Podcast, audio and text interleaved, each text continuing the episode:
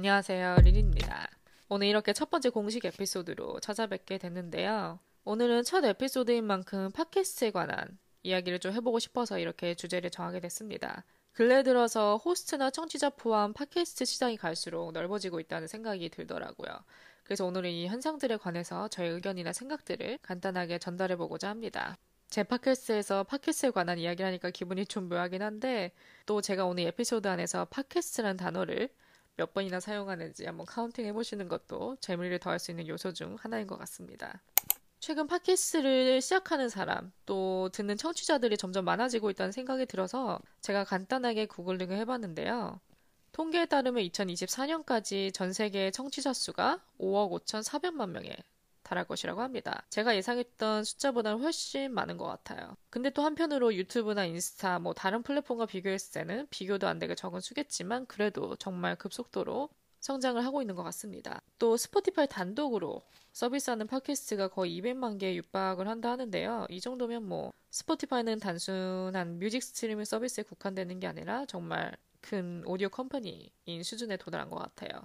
또 두드러지는 특징 중 하나는 특히 젊은 세대, 20, 30대들의 청취자가 부쩍 많아졌다는 생각이 들더라고요. 뭔가 팟캐스트, 라디오 하면 그저 어렸을 때 아파차를 타고 가면서 차 안에서 흘러나오는 라디오를 듣는 게 전부였고 또 라디오 DJ 하면은 40대, 50대 그런 정말 어른들만 할 수 있는 플랫폼이라고 생각을 했는데 이제는 정말 시대가 급변하면서 정말 아이디어만 있으면 누구나 시작할 수 있는 그런 플랫폼이 된 것 같아서 흥미로운 점 중 하나인 것 같아요. 또 유튜브가 전성기를 맞이하면서 팟캐스트는 뭔가 계속 뒤로 밀려날 것 같았는데 오히려 반대로 지속적으로 성장하고 있는 부분도 굉장히 흥미로운 점 중 하나인 것 같습니다. 아마 사람들이 이제 눈으로 즐길만한 건 다 즐겨봤으니까 눈에게 휴식을 좀 주고 내 귀를 풍족하게 해보자. 그런 마인셋을 가진 사람들이 많아지지 않았나 짐작을 해봅니다. 그래서 이 모든 정보를 흡수하면서 드는 생각이 이렇게 인기가 정말 많아지고 있는 현상의 원인은 무엇인지 또 다른 플랫폼, 특히 유튜브와 비교했을 때 팟캐스트만이 가진 고유의 장점 또는 단점이 무엇인지 팟캐스트를 청취하는 청취자로서 또 새로운 호스트로서 저만의 생각과 견해를 전달해드리고자 합니다. 그럼 제가 생각하는 팟캐스트의 장점이나 매력, 성공 요인이 무엇인지 간단하게 추려봤는데요. 어, 솔직히 좀 추리기 어려웠어요. 왜냐면 제가 느낀 장점들이 굉장히 많았거든요. 그래도 뭐 몇 가지를 추려보자면 우선 첫 번째, 멀티태스킹이 가능한 플랫폼인 것 같아요. 저는 개인적으로 멀티태스킹을 그렇게 선호하진 않거든요. 못하기도 하고. 그리고 또 어느 책에선가 읽은 것 같은데 그리 뇌에 좋은 활동은 아니라고 하더라고요. 그래서 팟캐스트나 음악 정도가 거의 멀티태스킹이 가능한 유일한 플랫폼인 것 같아요. 출근하거나 운전하면서 또는 집안일 하면서 그냥 틀어놓고 내 할 일 하면 되니까 부담 없이 즐기기 굉장히 좋은 것 같아요. 그러다가 뭔가 꽂히는 말이 있으면 잠깐 멈췄다가 다시 듣고 정말 어디서든 내가 원할 때 들을 수 있고 다른 일을 하면서도 들을 수 있다는 게 정말 좋은 장점인 것 같습니다. 두 번째는 소리가 주는 매력이 굉장히 상당한 것 같아요. 시각적인 요소가 100%의 유튜브나 다른 넷플릭스 같은 비디오 플랫폼과 달리 팟캐스트만이 전달해줄 수 있는 그런 매력 중에 하나는 청각적인 요소인 것 같아요. 정말 오로지 소리, 100% 청각에만 의존해서 내용을 전달하기 때문에 굉장히 무한한 상상력을 자극할 수 있는 부분이 있는 것 같아요. 유튜브나 다른 시각적 자료들은 정말 있는 그대로 다 보이니까 오히려 상상력을 제약하는 데에 비해서 팟캐스트 같이 오직 청각에만 의존해서 다른 사람이 말하는 걸 듣다 보면 어, 이 사람은 어떤 표정이나 제스처로 얘기할지, 지금 어느 공간에서 이걸 녹음하고 있을지 등등 정말 무한한 상상력을 자극시켜서 오히려 집중하기에 좋은 컨텐츠인 것 같아요. 또 요즘은 기술이 더 나아가서 눈으로 보는 팟캐스트도 있기 때문에 또 호스트가 원한다면 비디오 버전의 팟캐스트 제공해서 또 시각적인 요소도 추가해서 들을 수도 있고 정말 말 그대로 다양해진 것 같아요. 세 번째는 힐링적인 요소가 강한 것 같아요.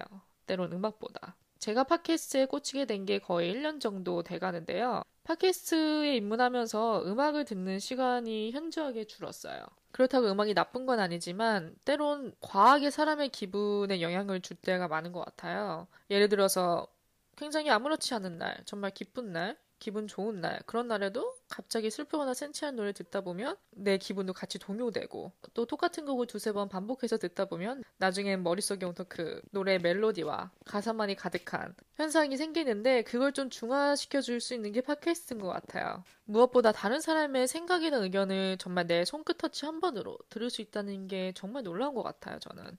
물론 모든 삶의 결정들은 내가 내는 게 맞지만 때론 그 결정하기 전까지 나만 이런 생각을 하고 있는 건가?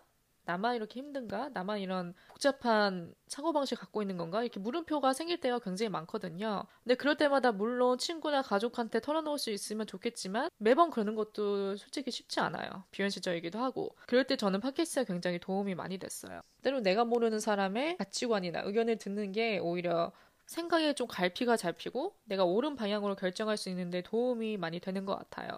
그 다음 네 번째. 제가 느낀 장점 중 하나는 접근성이 쉽다. 굉장히 명백한 장점이긴 한데 굳이 비싼 장비나 편집 기술 그런 거 없어도 그냥 마이크와 머릿속에 아이디어만 있다면 언제 어디서는 녹음을 할 수 있고 또 편집에 관해서도 영상 편집보다 훨씬 쉽죠. 오디오 편집을 하는 게. 그렇기 때문에 정말 너도 나도 시작할 수 있다는 게 큰 장점인 것 같습니다. 그리고 그냥 겉으로 봤을 때 정말 청취자의 입장으로 봤을 때는 굉장히 쉬워 보여요. 유튜브와 똑같은 것 같아요. 유튜브도 뭐 한두 명 이렇게 브이로그 만들어 보니까 어? 저 정도면 나도 할 수 있을 것 같은데? 라는 마인드로 누구나 시작을 하죠. 저도 그 중에 한 명이었고요. 팬데믹 때, 그러니까 2020년에서 2021년 이 사이에 저희가 붙죠. 집에 머무는 시간이 많아졌잖아요. 저도 그 시간에 유튜브를 굉장히 많이 시청을 했어요. 특히 저는 브이로그에 한때 꽂혔던 적이 있거든요. 그리고 그때 당시가 굉장히 브이로그가 붐이기도 했어요. 저는 개인적으로 해외 브이로그를 좋아했어요. 뭐 morning routine이나 일상을 담은 daily 브이로그 그런 걸 보면서 다른 나라 사람들은 뭘 먹고 어디를 가고 어떻게 사는지 그런 거에 굉장히 관심이 많았던 적이 있어서 그렇게 한두 개 보다 보면서 드는 생각이 어, 저 정도면 저 정도의 편집이나 영상미 정도는 나도 만들 수 있지 않을까 라는 막연한 근자감이 생기더라고요. 그래서 저도 유튜브를 브이로그로 시작했던 적이 있었습니다. 이게 눈으로 보는 것과 직접 해보는 거 정말 다르더라고요. 제가 해보니까 한두 달 정도는 괜찮아요. 왜냐면 어느 정도 아이디어를 가지고 시작을 하니까 한두 달 정도는 그래 시작이 반이야. 라는 느낌으로 뭔가 좀 힘들고 그래도 재밌어서 계속 이렇게 밀어붙였는데 계속 하다 보니까 나중에 컨텐츠가 고갈되더라고요. 더 이상 찍을 게 없는 거죠. 일상이 없으니까. 그렇다고 맨날 집에 있는 내 모습을 찍을 수도 없는 거고 그렇다고 괜히 억지로 약속을 잡아가지고 맨날 나가면서 물론 그런 사람도 있겠지만 괜히 저는 이렇게 페이크처럼 만들고 싶지 않았기 때문에 나중에는 한계가 찾아오더라고요. 그러면서 이제 시작하는 사람과 동시에 관두는 사람도 많아지는 것 같아요. 물론 팟캐스트도 어느 정도는 그렇겠죠. 어, 시작은 굉장히 쉬워 보이고 나도 할 수 있을 것 같은 그런 자신감을 시작했는데 막상 아무 계획 없이 하다 보면 나중에는 할 얘기가 없어지죠. 얘기거리가 줄어들기 때문에 또 포기하게 되고, 물론 누구나 하다가 아니다 싶으면 관둘 수 있는 거기 때문에 거기에는 문제가 없죠. 근데 이제 시작하는 접근성 부분에서는 아무래도 팟캐스트가 유튜브보다 쉽기 때문에 많은 분들이 시작을 하고 있는 것 같습니다. 그 다음 다섯 번째, 팟캐스트의 장점은 댓글창이 없다 입니다. 어, 이거는 좀 꽤 많은 분들이 공감을 하실 것 같은데 유튜브와 또 비교를 했을 때 유튜브는 정말 직관적이죠. 조회수, 좋아요 수, 댓글창이 다 오픈돼 있잖아요. 그냥 영상 하나 클릭해서 들어가면 이 세 가지 다 동시에 볼 수 있죠. 댓글창에는 정말 내 영상을 보는 시청자들의 의견이 고스란히 필터링 하나 없이 전달돼 있기 때문에 영향을 안 받을래야 안 받을 수가 없는 것 같아요. 이게 또 장점인 이유는 피드백을 곧바로 수용하고 고칠 수 있으니까 이게 장점이긴 한데 또 만드는 사람 입장에서는 좀 정신적 압박이 있죠. 이런 댓글창을 보면서 다른 사람의 비난이나 비판들을 어느 정도 감수해야 되기 때문에 그렇게 모든 것이 직관적인 유튜브에 비해 팟캐스트는 그런 부분에서 나를 방어할 수 있는 쉴드가 쳐진 느낌이랄까? 그래서 이것도 또 부담이 없는 점 중에 하나인 것 같아요. 그 다음 마지막 제가 느낀 장점 중 하나는 독서 다음으로 멘탈 건강에 좋은 영향을 끼치는 플랫폼인 것 같습니다. 팟캐스트는 오히려 우리의 선택과 집중에 의해서 이루어지잖아요. 내가 원하는 사람, 내가 듣고 싶은 이야기, 듣고 싶은 주제만 선택해서 들을 수 있기 때문에 뭔가 듣고 나면 동기부여도 되고 좀더 생각이 긍정적으로 변하기도 하고 그렇다고 모든 팟캐스트가 다 clean한 건 아니죠. 그렇지 않은 컨텐츠는 물론 있지만 어쨌든 듣고 나서도 굉장히 뭔가 마음이 가볍더라고요. 저는. 내 자신이 뭔가 좀 변화된 것 같아서 뿌듯함을 굉장히 느껴요. 아, 그래도 오늘 내가 한 가지라도 건강한 활동을 했다. 라는 생각이 들어서 여러모로 사람과 몸과 마음에 긍정적 영향을 끼치는 것 같습니다.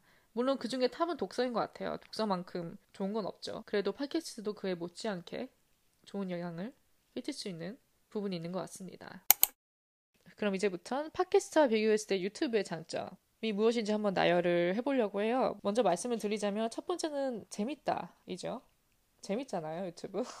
유튜브에 없는 카테고리가 있을까라는 생각이 들 정도로 모든 부분에서 저희가 정보를 습득하고 또 재미를 느낄 수 있는 것 같아요. 딱히 머리를 쓰지 않고도 그냥 아무 생각 없이 즐기기에 유튜브만한 컨텐츠가 없는 것 같아요. 그래서 일단은 재밌는 게 가장 큰 장점이지 않을까 싶습니다. 두 번째는 확실히 시장의 크기가 비교도 안 되게 크죠. 팟캐스트에 비해서는. 그리고 제가 정확한 건 잘 모르지만 수익적인 부분에서도 이득을 얻을 수 있는 요소가 더 많은 것 같아요. 팟캐스트와 유튜브의 공통점 꽤 있죠. 그중 첫 번째는 컨텐츠 고갈의 순간이 찾아온다. 이것도 좀 당연한 얘기죠. 둘 다 똑같이 주제들이 계속 생각해내야 돼요. 어, 쟤도 하네? 그럼 나도 해볼까라는 마음으로 가볍게 시작했지만 그렇게 하다 보면 언젠가는 한계가 와요. 그래서 둘 다 어느 정도 계획을 갖고 시작해야 되는 건 맞는 것 같아요. 내가 무슨 얘기를 할지, 어느 방향으로 갈지에 대한 어느 정도의 계획, 아이디어들을 미리 이렇게 적어 놓고 시작을 해야 이런 슬럼프가 올 때마다 이겨낼 수 있다. 라는 특징이 있는 것 같습니다. 그래도 저는 컨텐츠 부분에서는 유튜브보다 팟캐스트가 훨씬 넓은 것 같아요. 커버할 수 있는 주제가 굉장히 많잖아요. 그 이유는 재밌어야 한다는 부담감이 적기 때문인 것 같아요. 유튜브는 눈에 보이기 때문에 재밌어야 되는 부담감이 있어요. 내가 가끔 만들어 놓고도 아, 진짜 재미없다. 이걸 누가 볼까? 이런 생각과 부담감이 꽤 많은데 팟캐스트는 꼭 재밌지 않아도 되잖아요. 가끔 내가 할 얘기가 없을 땐 그냥 아무 얘기 하면서도 딱히 이런 죄책감이 들지 않기 때문에 어떠한 주제도 내가 원한다면 에피소드를 만들어낼 수 있으니까 확실히 그 부분에서는 팟캐스트가 다양성을 갖고 있는 것 같습니다. 그 다음 공통점은 도미노 현상인 것 같아요. 한마디로 너도 나도 시작하는 거. 또 저도 인정해야 될 부분은 그 도미노 중에 한 명이다. 라는 부분인 것 같습니다. 저도 팟캐스트 청취자로 시작을 했는데 듣다 보니까 저도 하고 싶은 얘기가 계속 생기더라고요. 그래서 또 이렇게 제 채널을 만들고 에피소드를 제작하고 있기 때문에 저도 그 현상에 휩쓸린 사람 중 하나입니다. 그래도 다행히도 여러분, 저는 아직 할 말이 많이 남아 있어요. 이제 시작이기 때문에 당분간은 입을 다물지 않을 예정이니까요. 앞으로 재밌게 들어주시면 감사하겠습니다. 그럼 오늘 에피소드의 결론을 내려볼까 합니다. 제가 생각하는 팟캐스트의 전망, 또 긍정적으로 바라보고 있는 이유에 관해서 말씀을 드리자면, 이제는 유튜브의 인기가 많이 식은 것 같아요. 그렇게 느끼는 이유 중 하나는 더 이상 새로운 게 없다? 더 이상 창의적으로 만들어낼 만한 그런 주제들이 없다? 이제 웬만한 건 다 커버가 됐다? 라는 느낌이 들더라고요.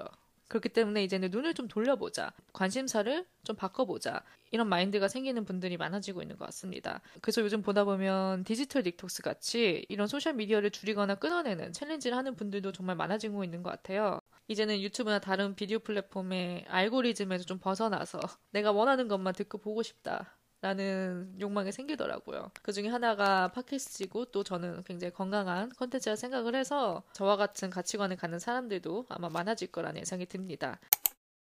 그럼 에피소드를 마치기 전에 팟캐스트에 입문하신 분들, 또 지금 제 에피소드를 듣고 계신 분들, 그런 분들을 위해서 팟캐스트를 잘 즐기는 팁, 저는 어떻게 활용하는지 짧게 말씀을 드리자면 사실 이렇게 별건 없어요. 일단은 나와 맞는 팟캐스트를 찾을 때까지 계속 파보는 거. 카테고리가 나눠져 있잖아요. 내가 원하는 카테고리에 들어가서 쭉 이렇게 채널들을 한번 훑어보는 거죠.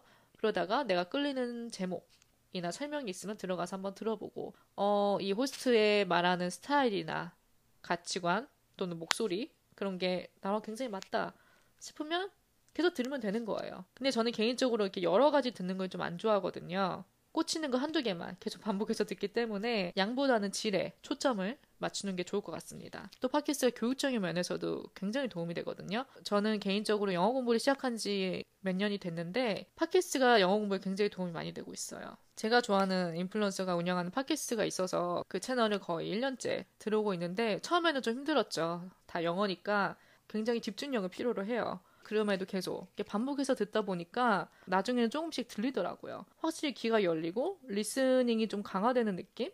그래서 좀 구체적으로 팁을 드리자면 예를 들어 한 podcaster가 일주일에 한 번씩 업로드를 한다 치면은 한 에피소드를 그 다음 에피소드가 업로드 될 때까지 무한 반복해서 청취를 하는 거죠. 무슨 똑같은 얘기를 일주일 동안 들어 의아해 하실 분들이 계시겠지만 들을 때마다 새롭습니다. 이게 외국어라 가능한 것 같아요.